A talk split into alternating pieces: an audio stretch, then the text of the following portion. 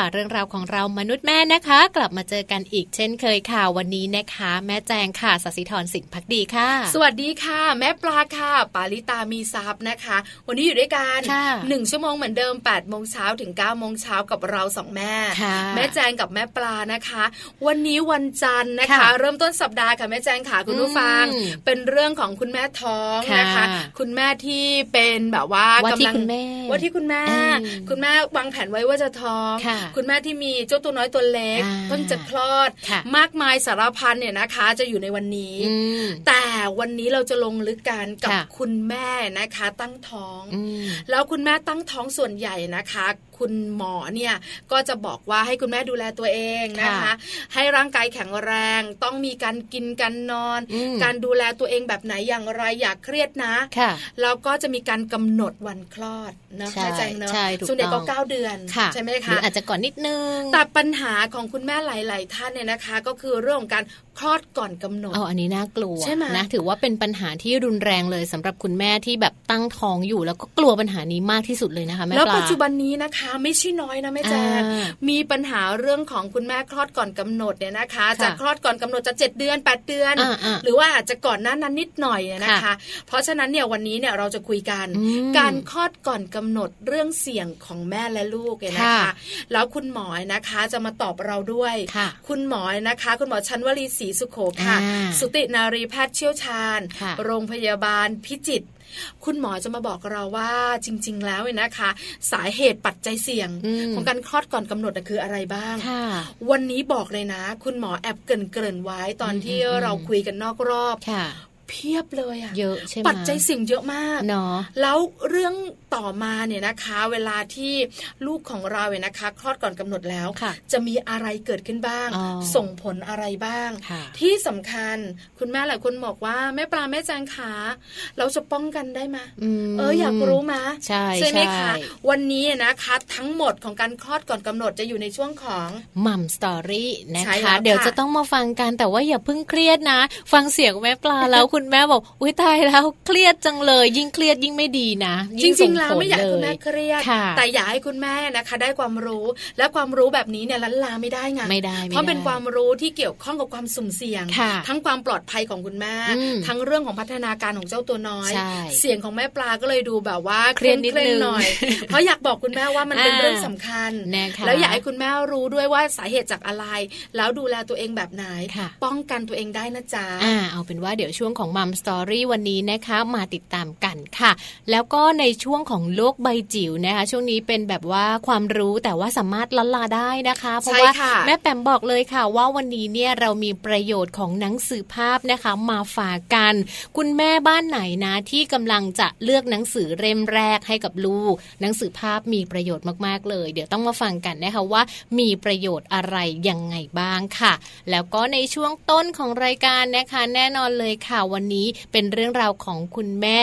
ท้องเนอะคุณแม่ใช่ที่แบบค่ะเตรียมตัวที่จะคลอดแล้ว หรือว่าอาจจะเป็นคุณแม่ลูกเล็กแล้วนะคะ มาดูในเรื่องของตู้อบกันสักนิดหนึ่งนะคะว่าจริง ๆ แล้วตู้อบคืออะไรนะคะ แล้วก็ประเด็นที่วันนี้เราหยิบยกมาฝากกันก็คือตู้อบค่ะ เพิ่มโอกาสรอดชีวิตเด็กคลอดก่อนกำหนดด้วย ตรงกันเลยนะกับเรื่องของมัมสตอรี่วันนี้ใช่แล้วนะคะ วันนี้คุณแม่จะได้รู้เรื่องนี้กันเนี่ยค่ะนะคะ แล้วก็เข้าใจมันด้วยอืมแล้วตู้อบเนี่ยนะคะค่ะก็เป็นอุปกรณ์สำคัญด้วยใช่สำหรับเด็กตัวน้อยที่คลอดก่อนกำหนถูดกต้องค่ะไปรู้กันดีกว่าค่ะว่าตู้อบเพิ่มโอกาสรอดชีวิตของเด็กคลอดก่อนกำหนดได้อย่างไรค่ะในช่วงของ Happy Tip for Mom ค่ะ Happy Tip for Mom เคล็ดลับสำหรับคุณแม่มือใหม่ เทคนิคเสริมความมั่นใจ ให้เป็นคุณแม่มืออาชีพ ตู้อบทารก เพิ่มโอกาสรอดชีวิตเด็กคลอดก่อนกำหนด คุณแม่หลาย ๆ ท่านนะคะ อาจจะยังสงสัยอยู่ค่ะว่าทำไมเด็กบางคน พอคลอดออกมาปุ๊บ ก็ถูกจับแยกออกจากอ้อมอกแม่ ไปนอนอยู่ในตู้อบทารกอย่างโดดเดี่ยว เจ้าหนูน้อยผู้น่าสงสารจะรู้สึกเจ็บปวดแล้วก็ว้าเหวขนาดไหนนะวันนี้ค่ะ Happy Tip for Mom มีข้อมูลดีๆ เกี่ยวกับเรื่องของตู้อบทารก มาฝากคุณแม่ด้วยนะคะ ทารกตัวน้อยค่ะที่นอนหลับปุ๋ยอยู่ในตู้อบนั้นล้วนแล้วแต่เป็นเด็กที่คลอดก่อนกำหนดค่ะ เขาจะลืมตาดูโลกก่อนอายุครรภ์37 สัปดาห์ ซึ่งอวัยวะสำคัญสำคัญอย่างเช่นปอด ถุงลม ยังพัฒนาได้ไม่สมบูรณ์นะคะ อาจจะยังไม่พร้อมหายใจได้ด้วยตัวเอง และยิ่งถ้าต่ำกว่า 30 สัปดาห์ ก็ยิ่งมีโอกาสเสียชีวิตที่สูงมากค่ะ และถ้าโชคดี รอดมาก็อาจจะมีปัญหาสมองที่ไม่สมบูรณ์ กล้ามเนื้ออ่อนแอ ตาบอด หูหนวก เป็นโรคหัวใจ แต่ไม่ว่าจะเกิดภาวะวิกฤตอย่างไรนะคะ คุณหมอก็ต้องช่วยชีวิตเอาไว้ให้ได้ค่ะ เจ้าตัวน้อยก็จะได้รับการดูแลอย่างใกล้ชิดในห้องอภิบาลทารกแรกเกิด หรือว่าตู้อบทารกค่ะ ตู้อบทารกใบเล็กๆ แบบนี้นะคะ แต่ว่ามีความปลอดภัยไม่น้อยกว่าในพุงของคุณแม่เลยละค่ะสำหรับลักษณะของตู้อบทารกนะคะ ก็จะคล้ายๆ กับกล่องพลาสติก สามารถยื่นมือแล้วก็ยื่นแขนสดล่างเข้าไปข้างในได้ค่ะ คุณสมบัติของตู้อบนั้นก็คือการช่วยรักษาอุณหภูมิของทารก และอุณหภูมิของสิ่งแวดล้อมให้คงที่อยู่ตลอดเวลา ช่วยปรับความชื้นให้เหมาะสมกับน้ำหนัก และอายุครรภ์ของทารก และที่สำคัญนะคะก็ยังมีอุปกรณ์ช่วยชีวิตต่างๆ อยู่อีกด้วย และเรื่องของการป้อนนมนั้นนะคะ เนื่องจากว่าลูกยังดูดกลืนไม่เป็นค่ะ การให้นมจึงต้องใช้วิธีหยดหรือว่าปั๊มเข้าสู่กระเพาะอาหารผ่านทางท่อ ส่วนเรื่องของการอาบน้ำเจาะเลือด ให้ยาทางหลอดเลือดดำหรือว่ากิจวัตรอื่นๆ ก็สามารถทำได้ โดยไม่ต้องอุ้มออกมาภายนอกแต่อย่างใด ที่สำคัญคุณแม่ค่ะก็ยังสามารถที่จะยื่นแขนเข้าไปสัมผัสพูดคุย ร้องเพลงให้ฟัง เพื่อเป็นการกระตุ้นพัฒนาการทารกได้ เช่นเดียวกับเวลาที่ทารกอยู่ข้างนอกนะคะ ต้องอดใจรอค่ะในเรื่องราวของเวลา ให้ทารกนั้นแข็งแรงดีก่อน และคุณแม่จึงจะมีโอกาสได้อุ้มลูกออกมาจากตู้อบ แล้วก็มากอดสมใจค่ะ และคุณหมอมักจะคอยบอกคุณแม่อย่างสม่ำเสมอเลยค่ะ เมื่อลูกน้อยออกมาจากตู้อบแล้ว คุณแม่จะต้องเร่งสร้างภูมิคุ้มกันให้กับร่างกายของลูกนะคะ โดยวิธีการให้ลูกนั้นกินนมของแม่อย่างต่อเนื่องนั่นเองค่ะ วันนี้เราได้รู้นะคะว่าจริงๆ แล้วตู้อบทารกค่ะ มีความพิเศษ แล้วก็มีส่วนสำคัญในการดูแลชีวิตของทารกน้อย อย่างไรกันไปบ้างแล้วนะคะ คุณแม่ท่านใดที่เคยสงสัยค่ะว่าทำไมลูกน้อยของเราต้องอยู่ในตู้อบด้วย หรือว่าเห็นเด็กคนอื่นทำไมต้องอยู่ในตู้อบด้วย คงจะหายสงสัยกันแล้วนะคะ พบกับ Happy Tip for Mom กับเคล็ดลับดีๆที่คุณแม่ต้องรู้ได้ใหม่ในครั้งต่อไปนะคะ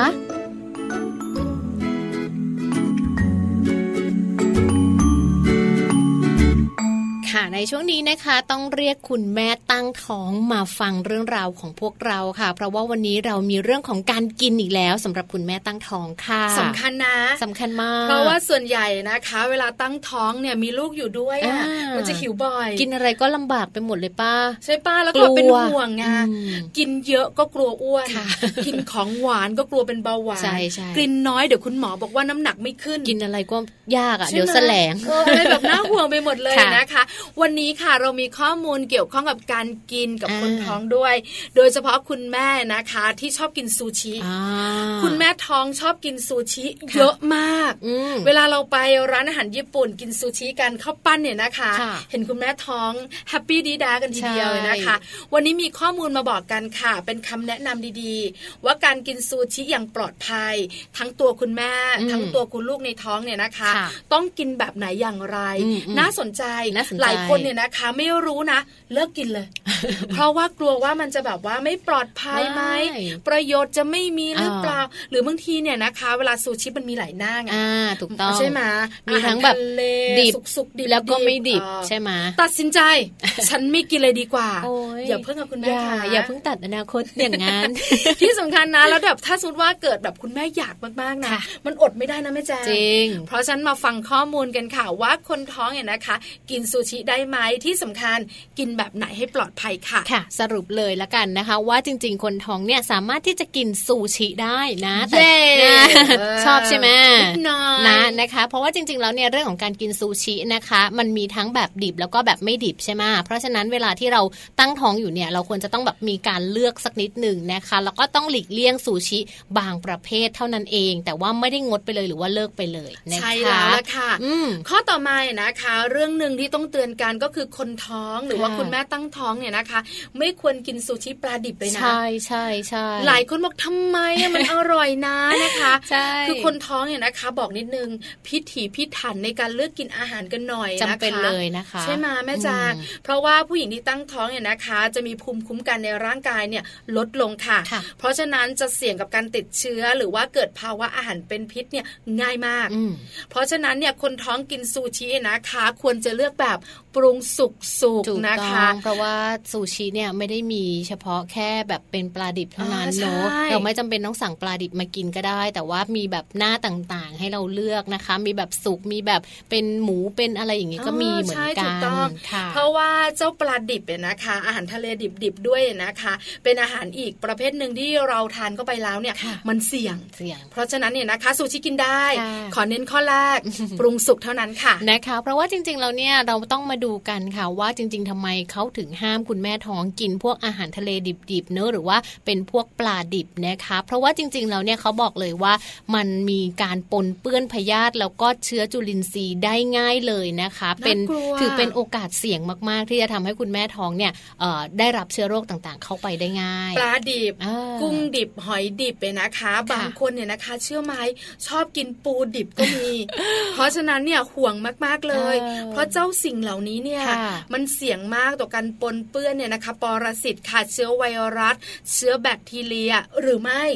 พยาธิต่างๆ ด้วยไหมจ๊ะถูกต้องค่ะ เพราะว่าจริง ๆ แล้วถึงแม้ว่าปลาดิบเนาะมันจะเป็นปลาน้ำจืดค่ะ แต่มันก็มีโอกาสปนเปื้อนในส่วนของพยาธิสูงเหมือนกันนะคะ มีเชื้อต่างๆ ค่อนข้างเยอะเลยทีเดียว เพราะว่าถ้าเวลาที่เรากินเข้าไปแล้วเนี่ยบางทีพยาธิเข้าไปเนี่ยมันจะทำให้เราแบบเกิดอาการต่างๆ ได้ปวดท้องรุนแรงขึ้นไส้อาเจียนเกิดอาการแพ้แล้วก็อาจจะรุนแรงแบบถึงขั้นเสียชีวิตได้ก็มีเหมือนกันค่ะแม่ปลา ใช่แล้วนะคะน่าห่วงมากเลยนะคะ นอกเหนือจากพยาธิที่แม่แจงบอกแล้วเลยนะคะ หน้าตาไม่น่ารักเลยนะคะ ยังมีเชื้อแบคทีเรียอื่น ๆ เนี่ยที่ปนเปื้อนมากับปลาดิบด้วยนะคะ ไม่ว่าจะเป็นเรื่องของกระบวนการผลิตต่างๆ การที่จะมีการขนส่งด้วยนะคะ มีงานวิจัยบอกว่าคนท้องเนี่ยนะคะ มีโอกาสเสี่ยงเนี่ยนะคะ ที่จะติดเชื้อนะคะ แบคทีเรียเนี่ยเจ้าสิ่งต่างๆ ในปลาดิบแบบนี้มากกว่าคนทั่วไปที่ไม่ท้องเนี่ย 20 เท่า ใช่ค่ะ แล้วเวลาที่ติดไปแล้วนะคะเชื้อต่างๆ เหล่านี้เนี่ยมันกระจายไปสู่ทารกในครรภ์ได้ง่าย โดยทางรกนะมันเดินทางด้วยทางรกเนี่ยแหละเวลาคุณแม่ทานอะไรเข้าไป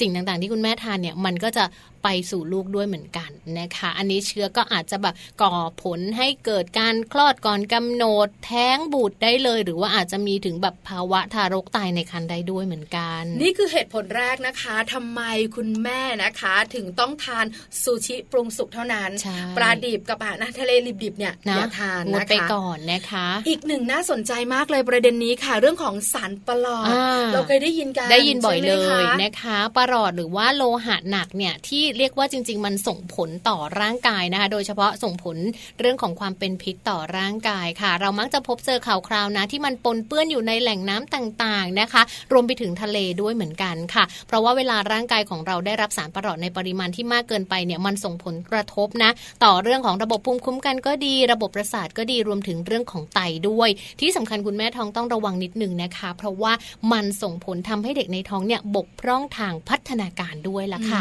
ค่ะนะคะน่ากลัวเนอะน่ากลัวค่ะ เพราะฉะนั้นเนี่ยนะคะสองเหตุผลหลักๆเรื่องของเชื้อต่างๆนะคะ ในปลาดิบแล้วก็อาหารทะเลสดๆกุ้งดิบหอยดิบปูดิบแบบนี้นะคะ ก็จะมีสารประหลอด มีเจ้าจุลินทรีย์แล้วก็แบคทีเรียนะคะ คุณแม่หลายท่านบอกว่าว่า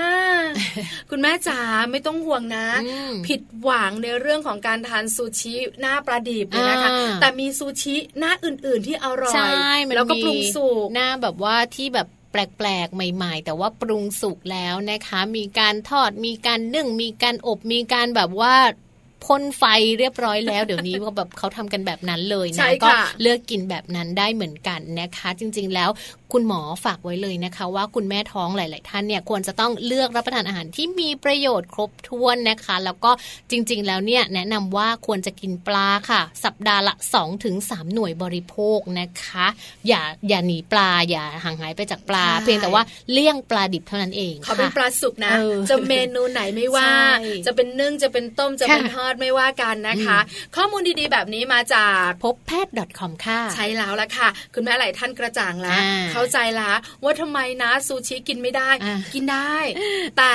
ยกเว้นหน้าที่ไม่สุกไว้ใช่กินหน้าที่มันสุกๆเยอะนะอร่อยด้วย ที่ปรุงสุกกันนะคะสุกก็ดีไม่สุกก็อร่อย แต่ว่าตอนท้องก็เลี่ยงไม่สุกเอาไว้ก่อนนะคะใช่แล้วค่ะเอาเป็นว่าเดี๋ยวช่วงนี้ค่ะ พักกันแป๊บหนึ่งช่วงหน้าเรากลับมาดูกันนะคะ เรื่องราวของการคลอดก่อนกำหนดค่ะ เรื่องเสียงแม่และลูกนะคะ วันนี้เราสองคนจะไม่ได้มาพูดกันแค่สองคนนะคะ แต่ว่าเราจะเชิญแพทย์หญิงชันวลีศรีสุขโขนะคะท่านเป็นสูตินารีแพทย์เชี่ยวชาญโรงพยาบาลพิจิตรท่านมาร่วมพูดคุยกับเราด้วยนะคะ คุณหมอเนี่ยจะมาให้ข้อมูลเลยว่าจริง ๆ แล้ว การคลอดก่อนกำหนดเนี่ยจริง ๆ มันเกิดจากอะไรมีปัจจัยไหนบ้าง และเราจะมีวิธีการในการป้องกัน หรือว่าหลีกเลี่ยงได้อย่างไรบ้างช่วงหน้ากลับมาหมอมสตอรี่ค่ะ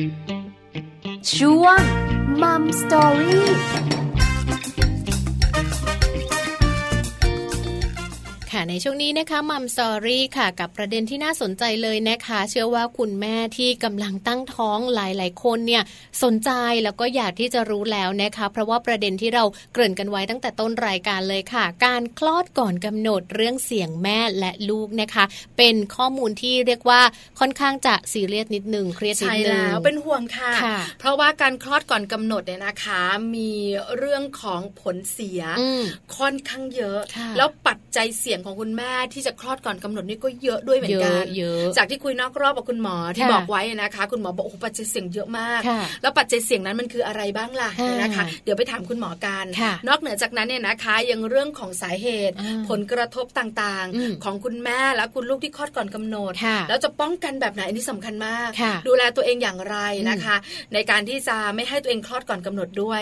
ทั้งหมดนี้นะคะ คุณผู้ฟังจะได้รู้แน่นอนที่สำคัญคุณหมออยู่กับเราแล้วตอนนี้ค่ะแม่แจ้งสวัสดีค่ะคุณหมอค่ะสวัสดีค่ะคุณปลาค่ะสวัสดีค่ะท่านผู้ฟังทุกทุกท่านค่ะ ค่ะ วันนี้มาขอความรู้คุณหมออีกแล้วค่ะ วันนี้นะคะมีหลายหลายคุณแม่นะคะ อยากรู้เรื่องการคลอดก่อนกำหนด คุณหมอคะการคลอดก่อนกำหนดคืออะไรอะคะโอ้เป็นหัวข้อที่คิดและเป็นปัญหาสำคัญของสาธารณสุขไทยและทั่วโลกที่ดูค่ะคุณปลา ก็คือปัจจุบันเนี่ยมีการคลอดก่อนกำหนด คือบางโรคเนี่ยมันจะชัดเจนว่าเกี่ยวข้องกับคุณแม่ อายุมาก เช่นเบาหวานความดันนะคะ แต่การคลอดก่อนกำหนดนั้นนะคะ เกิดทุกเพศไม่ใช่ทุกเพศก็เกิดทุกวัยเชียว ก็คือตั้งแต่วัยรุ่นจนถึงคนอายุมากนะคะสรุปว่าการคลอดก่อนกำหนดนั้นมันเป็นปัญหาสำคัญที่คงจะสงสัยคุณปลาคงสงสัยว่าสำคัญยังไง ใช่ค่ะ เออ ใช่ค่ะ ก็คือการคลอดก่อนกำหนดนั้นทางคำจำกัดความก็คือคลอดก่อน 37 สัปดาห์ เวลาไปฝากท้องเนี่ย คุณหมอกำหนดคลอดให้นั้นคือ 40 สัปดาห์ ค่ะ เมื่อไรคลอดก่อนที่กำหนดไว้สามสัปดาห์ อันนี้คือคลอดก่อนกำหนด ที่นี่คลอดก่อนกำหนดนั้นนะคะสำคัญที่คือคลอดก่อนกำหนดมากๆ เช่นว่าอ่า37 สัปดาห์ ก่อน 37 สัปดาห์เรียกว่าก่อนกำหนด ถ้า 36 สัปดาห์ สามสิบห้าสัปดาห์อาจจะยังพอไหว ค่ะ แต่ถ้าข้อถึงกำหนดมากๆ คือก่อนสามสิบสองหรือสามสิบสี่สัปดาห์แล้วแต่ตำราที่เอาเด็กต่ำกว่าสองกิโล นั่นคือว่าเด็กเนี่ยมีปัญหาว่าปอดและสมองยังไม่สมบูรณ์ ที่จะทำให้เขาแข็งแรงหายใจตัวเอง ช่วยตัวเองการดูดการกลืนอะไรเนี่ย จะยังไม่สามารถทำได้นะคะ นั่นคือสรุปว่าเมื่อคลอดถึงกำหนด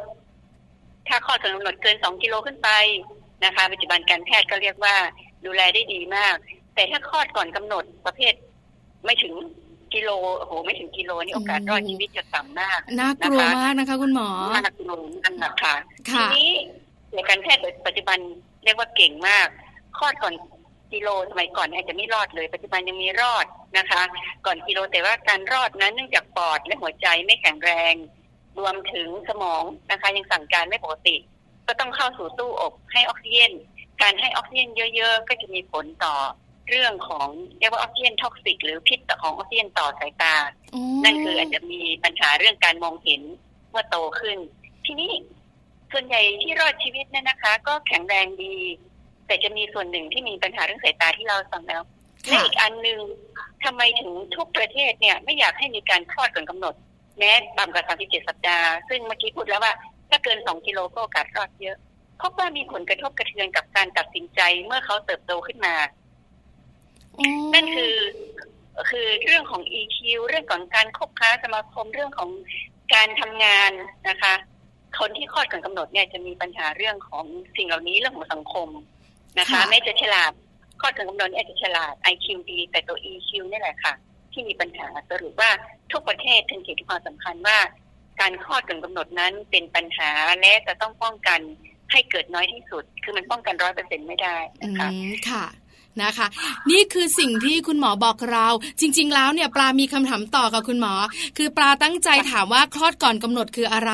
แล้วหลังจากนั้นปลาจะถามเรื่องของการมีผลต่อตัวเด็กที่คลอดก่อนกำหนดแต่คุณหมออธิบายมายาว ครบถ้วนทีเดียวนะคะ งั้นคำถามต่อไปกับคุณหมอคะ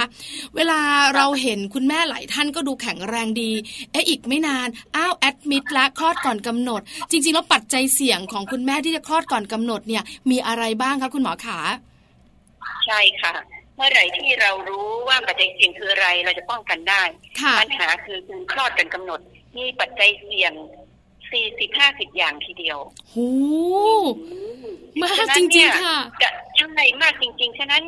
ปัจจุบันเนี่ยมีการคลอดกันกำหนดนะคะ ทั่วโลกห้าถึงสิบแปดเปอร์เซ็นในเมืองไทยเนี่ย แต่ละที่นะคะ แต่ละจังหวัดเนี่ยไม่ค่อยต่ำกว่าสิบเปอร์เซ็น จนทะลุเกือบยี่สิบเปอร์เซ็นก็มีนี่คือหนึ่งในเป็นการคลอดก่อนกำหนด ที่ถามว่าปัจจัยเสี่ยงมีอะไรบ้าง ปัจจัยเสี่ยงบางอย่างเนี่ย เมื่อเรารู้เราจะป้องกันได้นะคะ บางอย่างไม่ไม่สามารถป้องกันได้เพราะไม่รู้นะคะ เอาเริ่มตั้งแต่อายุพบว่าวัยรุ่นกับวัยวัยที่เกินสามสิบห้าปี เราบอกว่าวัยโรยอาจจะไม่เพราะก็คือวัยรุ่นกับวัยที่จะพูดว่าอะไรดีเนาะค่อยภาษาอังกฤษจะพูดเพราะว่า advanced maternal age นะคะแม่อายุ อายุเลยไปหน่อยนึงอะไรเงี้ยนะคะ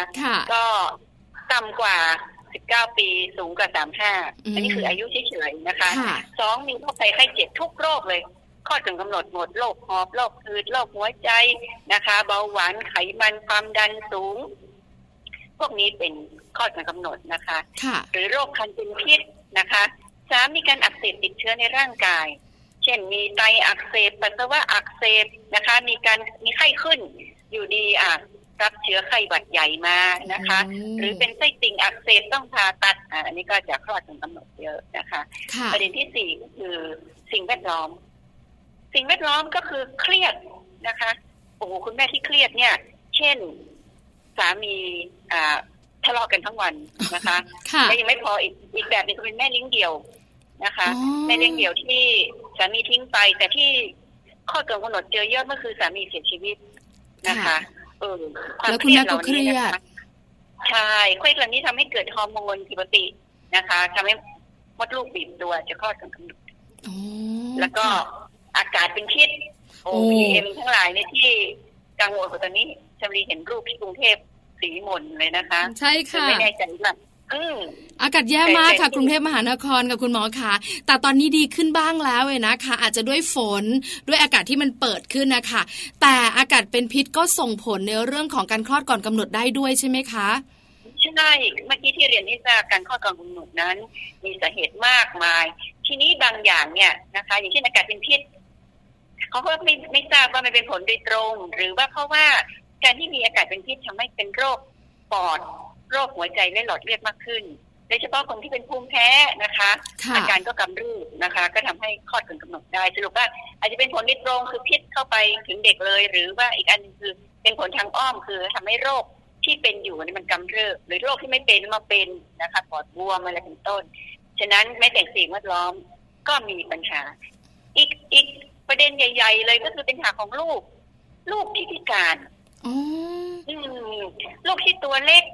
เช่นอาหารขาดอาหารอาหารไม่ไปเลี้ยงนะคะค่ะอันนี้ก็จะคลอดถึงกำหนด ฉะนั้นเด็กที่จะคลอดถึงกำหนดนะคะ ต้องตรวจนะคะว่าเป็นเด็กพิการหรือไม่ ถ้าเป็นเด็กพิการต้องปล่อยให้คลอดออกมาก่อนกำหนด เพราะเป็นธรรมชาติเรียกว่าธรรมชาติขับออก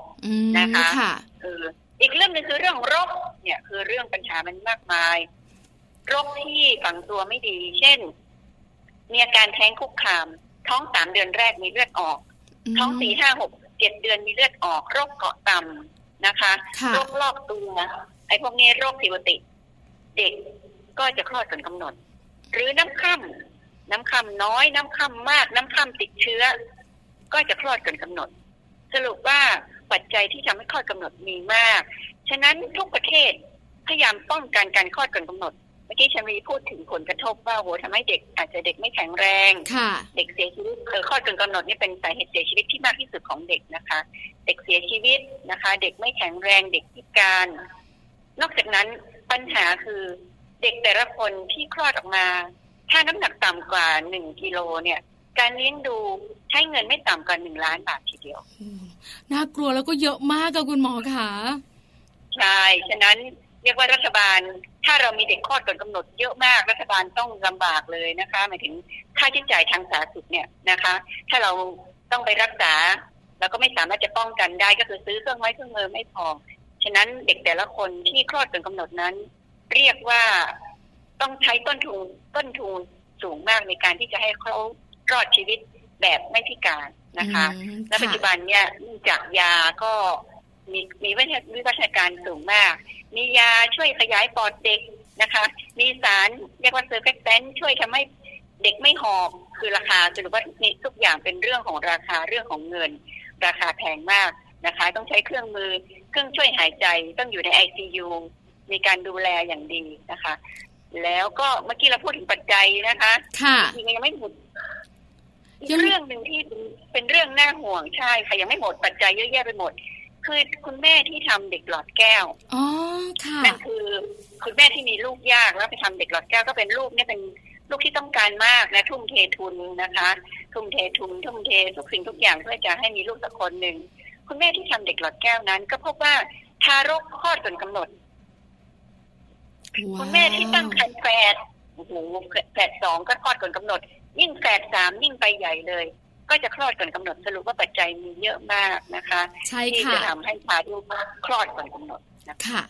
ปัจจัยเยอะจริงๆเนี่ยนะคะ คุณหมอคะแล้วคุณแม่หลาย ๆ ท่านกำลังตั้งท้องอยู่ หรืออาจจะเป็นว่าที่คุณแม่อยากจะมีเจ้าตัวน้อยเนี่ย อยากจะรู้เพิ่มเติมอีกหนึ่งเรื่องก็คือ แล้วอาการล่ะคะที่จะบ่งบอกว่าเรามีโอกาสคลอดก่อนกำหนด มันจะมีอาการอะไรที่จะบอกเราทางร่างกายอะคะคุณหมอ ใช่ค่ะ เนื่องจากเวลาคุณแม่มาฝากท้องนะคะ มีปัจจัยอีก ถ้าไม่ฝากท้องโอกาสคลอดก่อนกำหนดมากกว่าฝากท้องค่ะ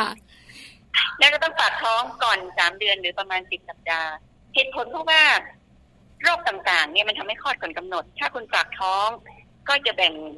เบาลงมา เช่นว่า คุมเบาหวานได้ดี คุมความดันได้ดี ไม่มีคันเป็นพิษ ก็จะโอกาสคลอดก่อนกำหนดลดลงงั้นการฝากท้องเป็นอีกหนึ่งปัจจัย ฉะนั้นคุณแม่ที่ฝากท้องเร็ว ฝากท้องดี โอกาสจะคลอดก่อนกำหนดน้อยลง และคุณหมอทุกคนจะสอนนะคะหลังจากตั้งครรภ์เรียกว่าตั้งครรภ์ประมาณแปดเดือนสามสิบสองสัปดาห์เป็นต้นไป จะแนะนำให้คุณแม่คอยระมัดระวัง คือจริงๆ บอกตั้งแต่ไตรมาสที่สองยี่สิบแปดสัปดาห์ขึ้นมาให้ดูอาการท้องแข็ง ท้องแข็งเวลาท้องใช่เวลาเราท้องนี่ท้องจะนิ่มนะคะ เวลาเราจับท้องเนี่ย เราจะไม่เจอว่าตัวไหนแข็ง เวลานอนก็ตามนะคะ คุณแม่ที่ตั้งครรภ์ก็เช่นเดียวกัน ทีนี้พบว่าท้องเนี่ย ส่วนที่เป็นมดลูกเนี่ยนะคะ แข็งโป๊กเลยและถ้าแข็งวันหนึ่งเกินสิบครั้ง อันนี้ไม่ปกติละค่ะค่ะนะคะ รวมถึงแข็งจนไม่รู้ว่าลูกดิ้น เวลาแข็งเนี่ยเวลาลูกดิ้นเราจะไม่รู้สึก ฉะนั้นอาการท้องแข็ง ตอนแรกจะไม่ปวดนะคะ แข็งหนึ่งวันหนึ่งสิบครั้ง แข็งนานสามสิบวินาทีขึ้นไป อันนี้เป็นอาการที่ปกติต้องแจ้งแพทย์โดยเฉพาะเราอยู่ในกลุ่มเสี่ยง ที่เราให้ฟังว่าปัจจัยเราเยอะแยะเช่นเราทำเด็กหลอดแก้วมาเรายุ่งมาก อายุน้อยทำงานหนักเหนื่อยเครียดนะคะ ค่ะ อันนี้ถ้ามีอาการท้องแข็ง วันหนึ่งเกินสิบครั้งอย่ารอ อย่ารอให้จนปวด อย่ารอให้มีน้ำค่ำเดิน อย่ารอให้มีเลือดออก อันนี้คืออาการจะแท้งหรือจะคลอดก่อนกำหนดแล้วฉะนั้นเมื่อไหร่ที่มีการท้องแข็งนะคะ ยังไม่เข้าสู่คำจัดกัดความของคลอดก่อนกำหนดคือคลอดก่อนกำหนด เมื่อกี้เราพูดคำจัดกัดความว่าต่ำกว่าสามสิบเจ็ดสัปดาห์ อันอื่นคือปากมดลูกเปิด มีอาการท้องแข็งเกินสองครั้งในสิบนาที แต่ว่าเราไม่รอจนถึงขั้นนั้นเลยค่ะ วันหนึ่งถ้าเราท้องแข็งเกินสิบครั้งพบแพทย์ค่ะ ปัจจุบันเรามียาป้องกันการคลอดก่อนกำหนดนะคะ แล้วแพทย์จะพิจารณาใช้ยาเหล่านี้ แล้วแพทย์ก็จริง ๆ แล้วยาก็เป็นส่วนหนึ่งแต่ไม่ได้สำคัญที่สุดนะคะสำคัญที่สุดก็คือการปรับเปลี่ยนพฤติกรรมนะคะ แล้วก็การ การดูแลตนเองให้มากขึ้นนะคะ การพักผ่อนมากขึ้นนะคะ ค่ะ หลายๆท่านเนี่ยนะคะ ก็ต้องสังเกตตัวเองคุณแม่เนี่ยนะคะ ต้องดูแลตัวเองแล้วต้องสังเกตตัวเองด้วยใช่ไหมคะคุณหมอ ว่าเรามีอะไรผิดปกติไหมยิ่งเราเนี่ยมีอยู่ในภาวะหรือว่าปัจจัยเสี่ยงต่างๆ ด้วย คุณหมอขาปิดท้ายให้กับมัมแอนเมาส์หน่อย วิธีการป้องกันค่ะ คุณแม่จะป้องกันอย่างไร ดูแลตัวเองแบบไหน ไม่ให้คลอดก่อนกำหนด จะได้มีเจ้าตัวน้อยที่น่ารักค่ะ ใช่ค่ะ จริง ๆ แล้ว การคลอดก่อนกำหนดเมื่อเรามารู้ว่าเราจะคลอดก่อนกำหนดนี่ก็ช้าไปแล้วเสียแล้วสำคัญที่สุดก็คือตั้งแต่เริ่มก่อนตั้งครรภ์เลยค่ะคุณปลานะคะ เราต้องแข็งแรงนะคะ ถ้าเรามีปัจจัยเสี่ยงต่างๆ เราต้องปรึกษาแพทย์ และฝากคันตั้งแต่เริ่มแรกก็คือภายในสิบสัปดาห์ ฉะนั้นเมื่อเราฝากคันแพทย์จะคำนวณหูปัจจุบันเราท้องกันน้อย การดูแลนี่แพทย์จะดูแลอย่างละเอียดแล้วก็จะคำนวณเรื่องความเสี่ยง ต่อการคลอดก่อนกำหนดเพราะการคลอดก่อนกำหนดนี้เป็นปัญหาของประเทศชาติเลย และทุกโรงพยาบาลนะคะ มีจุดมุ่งหมายที่จะป้องกันตรงนี้นะคะฉะนั้นฝากคันและแพทย์จะแนะนำในกรณีที่คุณทำงานหนัก โอ้โหแบกหามมีนะคะที่คุณแม่ที่ไม่เป็นอะไรเลย ก็สมัยก่อนชลีเวลาบ่นว่าคุณอย่าไปทำงานหนักดิจะคลอดบอกโอ้สมัยแม่คลอดสิบสองคนไม่มีใคร ก็คลอดเกินกำหนดเลย มีค่ะผู้หญิงที่แข็งแรง แต่เราปัจจุบันไม่เป็นอย่างนั้นนะคะดังนั้นงานหนักถามต้องหยุดนะคะ และต้องมีเวลาพักผ่อนเพียงพอกลางวันคนจะได้พักหนึ่งชั่วโมงกลางคืนก็แปดถึงสิบชั่วโมงนะคะกินอาหารที่เป็นประโยชน์นะคะ พักผ่อนแล้วก็อยู่ในที่ที่อากาศบริสุทธิ์ตรงไหนที่ PM 2.5 มันเยอะอาจจะต้องเปลี่ยนที่อยู่หรือใส่มาสใส่อะไรช่วยนะคะใช่หรือว่าการดูแลตนเองนี่ก็เป็นเรื่อง ง่ายๆเลยค่ะ อาหารออกกำลังกายบ้างนะคะ พักผ่อนอย่าเครียดโอ้อันนี้สำคัญนะคะคุณหมอ ภาวะจิตใจส่งผลต่อร่างกายด้วยใช่ไหมคะ ใช่ ฉะนั้นเมื่อไม่เครียดจะทำไงไม่เครียด ครอบครัวต้อง support ต้องดูแลกันค่ะ ก็คืออย่าอยู่คนเดียวหัวเดียวกระเทียมลีบนะคะพ่อแม่พี่น้องช่วยกันดูคนท้องด้วยนะคะสำคัญคือยอดยาหยีนั่นเองสามีต้องดูแลนะคะ สามีต้องดูแลใกล้ชิดด้วย ใช่ถ้าสามีไม่ดูแลไม่ให้กำลังใจก็เป็นปัจจัยหนึ่งของการคลอดก่อนกำหนดนะคะค่ะ นี่คือทั้งหมดของการคลอดก่อนกำหนดเนี่ยนะคะ ที่คุณหมอชันวลีคุยกับเรา ให้ความรู้คุณแม่ที่นั่งฟังรายการอยู่ด้วย รวมถึงว่าที่คุณแม่ด้วยนะคะ ที่จะมีเจ้าตัวน้อยในอนาคตค่ะ เอาล่ะวันนี้ขอบพระคุณมากค่ะ คุณหมอคะที่มาให้ความรู้กับเรามัมแอนเมาส์ขอบพระคุณ สวัสดีค่ะ ค่ะสวัสดีค่ะ ค่ะที่จบไปนะคะ แพทย์หญิงชันวลีศรีสุโขค่ะ สูตินารีแพทย์เชี่ยวชาญโรงพยาบาลพิจิตรนะคะ กับการให้ข้อมูลเรื่องราวของการคลอดก่อนกำหนด เรื่องเสียงแม่และลูกนะคะ แม่ปลาค่ะ พูดคุยกันแบบเรียกว่า ถึงเนื้อถึงตัวคุณหมอเลยนะ เรียกว่าเหมือนเรากำลังอยู่ในช่วงของวัยที่เตรียมจะ คลอดลูกเลยเหมือนกันนะสำคัญนะคะ ตอนแรกคุยกับคุณหมอนะคะ เราเองอาจจะรู้สึกว่าการคลอดก่อนกำหนดน่ากลัว เสี่ยงนะใช่ไหมคะแต่พอคุยกับคุณหมอแล้วเว้นะคะโอ้โหมันน่าห่วงมากกว่านั้น เพราะว่าไหนจะปัจจัยเสี่ยงมากมายเลยนะไม่ท้วนเลยนะคะ เรื่องของอายุเรื่องของความเครียดเรื่องของต่างๆ นานา ไหนจะเป็นเรื่องของสาธารณสุข การใช้เงินในส่วนของงบประมาณในการดูแลนะคะ คุณแม่คลอดก่อนกำหนดแล้วเด็กคลอดก่อนกำหนดเนี่ยนะคะเนี่ยจะเรื่องของตาปัญหาเยอะใช่ไหมคะแล้วส่งผลเนี่ยนะคะกับการเข้าสังคมในอนาคตด้วย แล้วคุณหมอก็แนะนำวิธีการป้องกันวิธีการดูแลเรียบร้อยแล้วนะคะ เพราะฉะนั้นคุณแม่ที่ตั้งท้องอยู่ สบายใจสบายใจได้ ดูแลตัวเอง อย่าเอาตัวเอง ไปอยู่ในปัจจัยเสี่ยงต่างๆนะคะคุณแม่ค่ะ ก็เป็นข้อมูลนะคะที่วันนี้ค่ะช่วงของมัมสตอรี่เราหยิบยกมาฝากคุณแม่ที่เรียกว่าเตรียมตัวจะคลอด หรือว่าเตรียมตัวที่จะเป็นคุณแม่กันในอนาคตอันใกล้นี้โดยเฉพาะเลยนะคะ ช่วงนี้เดี๋ยวพักกันสักครู่หนึ่งก่อนนะคะ แล้วก็ช่วงหน้าค่ะ เราไปดูในเรื่องราวของหนังสือภาพกันบ้างนะคะ โลกใบจิ๋วค่ะ How to ชิวๆของคุณพ่อและคุณแม่ โดยแม่แปมนิธิดาแสงสิงแก้วนะคะ วันนี้นำประโยชน์ของหนังสือภาพมาฝากกันด้วย เดี๋ยวกลับมาค่ะ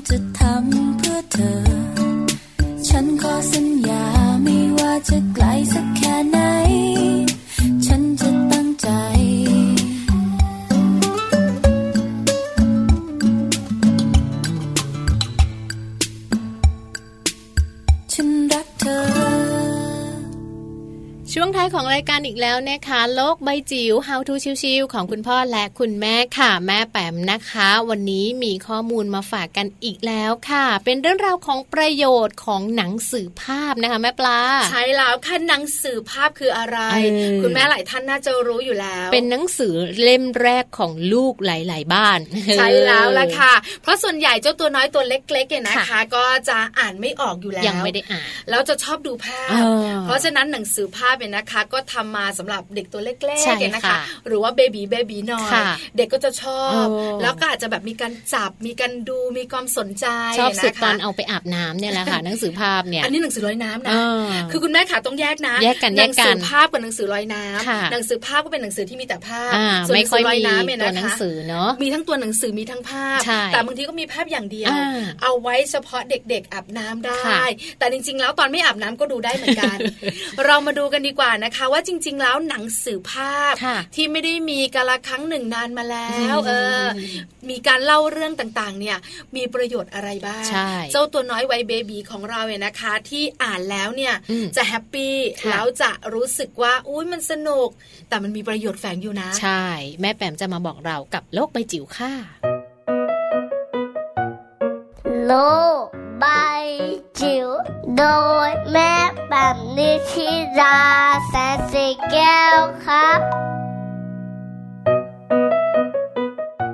สวัสดีค่ะ กลับเข้ามาเจอกันนะคะ ในช่วงโลกใบจิ๋ว How to ชิวๆของคุณพ่อกับคุณแม่ค่ะ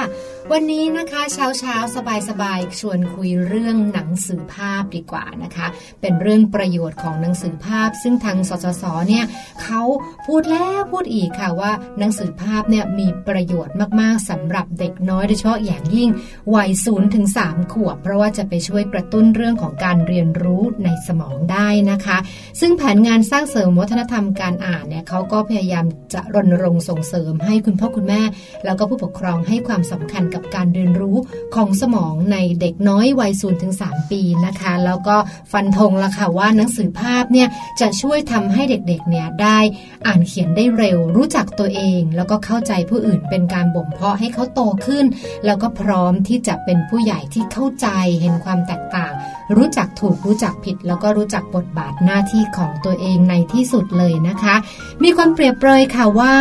วัยศูนย์ถึงสปีเนี่ยเป็นเหมือนผ้าขาวเลยนะคะ นั่นแปลว่าส่วนหนึ่งเนี่ยเขาพร้อมที่จะซึมซับทุกสีเลยนะคะ ซึมซับแล้วก็เรียนรู้ทุกสิ่งทุกอย่างที่ผู้ใหญ่สั่งสอนแล้วก็ทำให้ดูเป็นแบบอย่างค่ะ นิทานหรือหนังสือภาพเนี่ยจึงเป็นเครื่องมือหนึ่งที่จะช่วยให้คุณพ่อคุณแม่ได้ใช้นะคะ ในการที่จะถ่ายทอดหรือว่าส่งต่อ ความคิด ความรู้สึกนะคะแล้วก็ทำให้เขาได้มองเห็นโลกได้กว้างขึ้นค่ะ ส่วนพัฒนาการทางภาษาเนี่ยจะเกิดขึ้นง่าย ๆนะคะ เมื่อผู้ใหญ่เนี่ยให้เด็กดูหนังสือภาพ แล้วก็อ่านเรื่องประกอบภาพค่ะ อาจจะเป็นคำคำเป็นคำที่มีสัมผัสคล้องจองเหมือนเป็นเสียงดนตรีนะคะ เด็กจะดูภาพแล้วก็ได้ยินเสียงไปด้วยนะคะ เป็นการกระตุ้นให้สมองทำงาน ควบคู่กัน แล้วก็จะทำให้เกิดการอ่าน แล้วก็การเขียนได้เร็วค่ะ รวมถึงมีพัฒนาการทางอารมณ์เมื่อเด็กได้สัมผัสเหตุการณ์ ปัญหา ความสุข ความคิดความโกรธความใฝ่ฝันนะคะที่อินไปกับตัวละคร เด็กจะเข้าใจเห็นใจแล้วก็ซาบซึ้งไปกับตัวละครเหล่านั้น แล้วเขาจะรู้สึกว่าเขาจะเกิดเกิดความเรียกว่าเป็นเป็นความเกี่ยวเนื่องกับตัวละครนะคะแล้วก็จะทำให้เขารู้จักความหลากหลายของอารมณ์ที่จะเกิดขึ้นของมนุษย์ด้วยล่ะค่ะ ในส่วนของพัฒนาการทางสังคมนะคะหนังสือภาพจะแฝงความคิดความเชื่อค่านิยมทำให้เขาเข้าใจว่าตัวเขาไม่ได้อยู่คนเดียวค่ะคุณผู้ฟังแต่ว่าจะต้องอยู่ร่วมกันในฐานะที่เป็นสมาชิกของสังคม เขาต้องเห็นความเหมือนความต่าง แล้วก็ต้องยอมรับมัน จะสามารถบอกได้ว่าอะไรผิดอะไรถูกนะคะ แล้วก็จะส่งต่อถึงความสามารถในการรู้หน้าที่ของตัวเองในการเป็นพลเมืองที่ดีในอนาคตนะคะ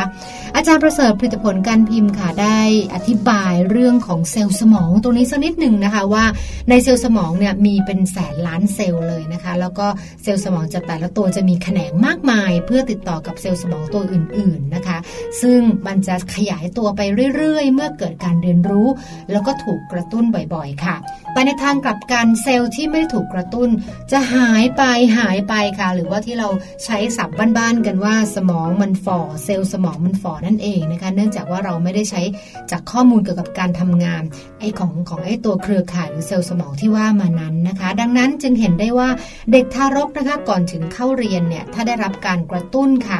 สมองผ่าน หนังสือภาพที่เหมาะสมอยู่บ่อยๆ ก็จะเป็นประโยชน์ต่อการเรียนรู้ ทั้งเรื่องของภาษาเรื่องของอารมณ์ แล้วก็เรื่องของสังคมให้เติบโตเป็นเด็กที่มีคุณภาพต่อไปในอนาคตค่ะ โลบายจิ๋วโดยแม่แบบนิชิราแสนสีแก้วครับ ค่ะ ได้รู้กันไปแล้วเนาะประโยชน์ของหนังสือภาพนะคะ หลาย ๆ บ้านเนี่ยมีหนังสือภาพ หลาย ๆ บ้านก็มีหนังสือภาพที่แบบเป็นแบบลอยน้ำได้นะคะ ก็จริง ๆ สามารถที่จะนำมาเล่นนำมาใช้กับลูก ๆ ของพวกเราได้เลยนะคะ ก็ติดตามกันได้ค่ะ โลกใบจิ๋วนะคะ ในทุก ๆ ท้ายชั่วโมงแบบนี้ค่ะแม่ปลา ใช่แล้วละค่ะ วันนี้นะคะ คุณผู้ฟังหลายท่านบอกว่าเต็มอิ่มนะ ตั้งแต่เริ่มต้นรายการนะคะ จนมาถึงช่วงกลางรายการ แล้วก็ปิดท้ายการกับเรื่องของโลกใบจิ๋วนะคะล้วนแต่มีประโยชน์ทั้งนั้นเลย เพราะฉะนั้นเนี่ยนะคะ คุณแม่ขาฟังรายการมัมแอนเมาส์ต้องตอบต้องย้ำฟังทุกวันยิ่งดีค่ะ8ปดโมงเช้าถึง9ก้าโมงเช้าวันจันทร์ถึงวันศุกร์เจอเราสองคนเนี่ยนะคะ มีเรื่องราวหลากหลายค่ะแล้วจะแอบบอกด้วยนะว่าไม่ได้มีเฉพาะเรื่องของเจ้าตัวน้อยนะจ๊ะใช่ค่ะ เรื่องของสัมพันธภาพ คุณสามี คุณภรรยาพฤหัสบดีก็มาค่ะ ก็จะมีเรื่องนี้มาคุยกัน เพราะว่าสัมพันธภาพของสามีภรรยาก็สำคัญสำคัญ ชีวิตคู่ก็สำคัญสำหรับคำว่าครอบครัวมากๆค่ะ แล้วก็สำคัญสำหรับเจ้าตัวน้อยของเราด้วยถูกต้องค่ะ เรื่องราวของการท่องเที่ยวนะคะ แนะนำสถานที่ท่องเที่ยวหรือว่าพาลูกๆไปเที่ยวที่ไหนเปิดประสบการณ์แล้วก็ลูกๆได้ความรู้ ก็ติดตามกันได้ในส่วนของวันศุกร์กับคุณแม่พาถั่วด้วยนะคะ ใช่แล้วล่ะค่ะ เอาล่ะวันนี้เวลาหมดแล้ว หมดแล้ว คุยต่อไม่ได้แล้ว เจอกันใหม่พรุ่งนี้8ปดโมงเช้าค่ะ ค่ะ วันนี้แม่แจงแล้วก็แม่ปลานะคะลาไปพร้อม ๆ กันเลยค่ะ สวัสดีค่ะ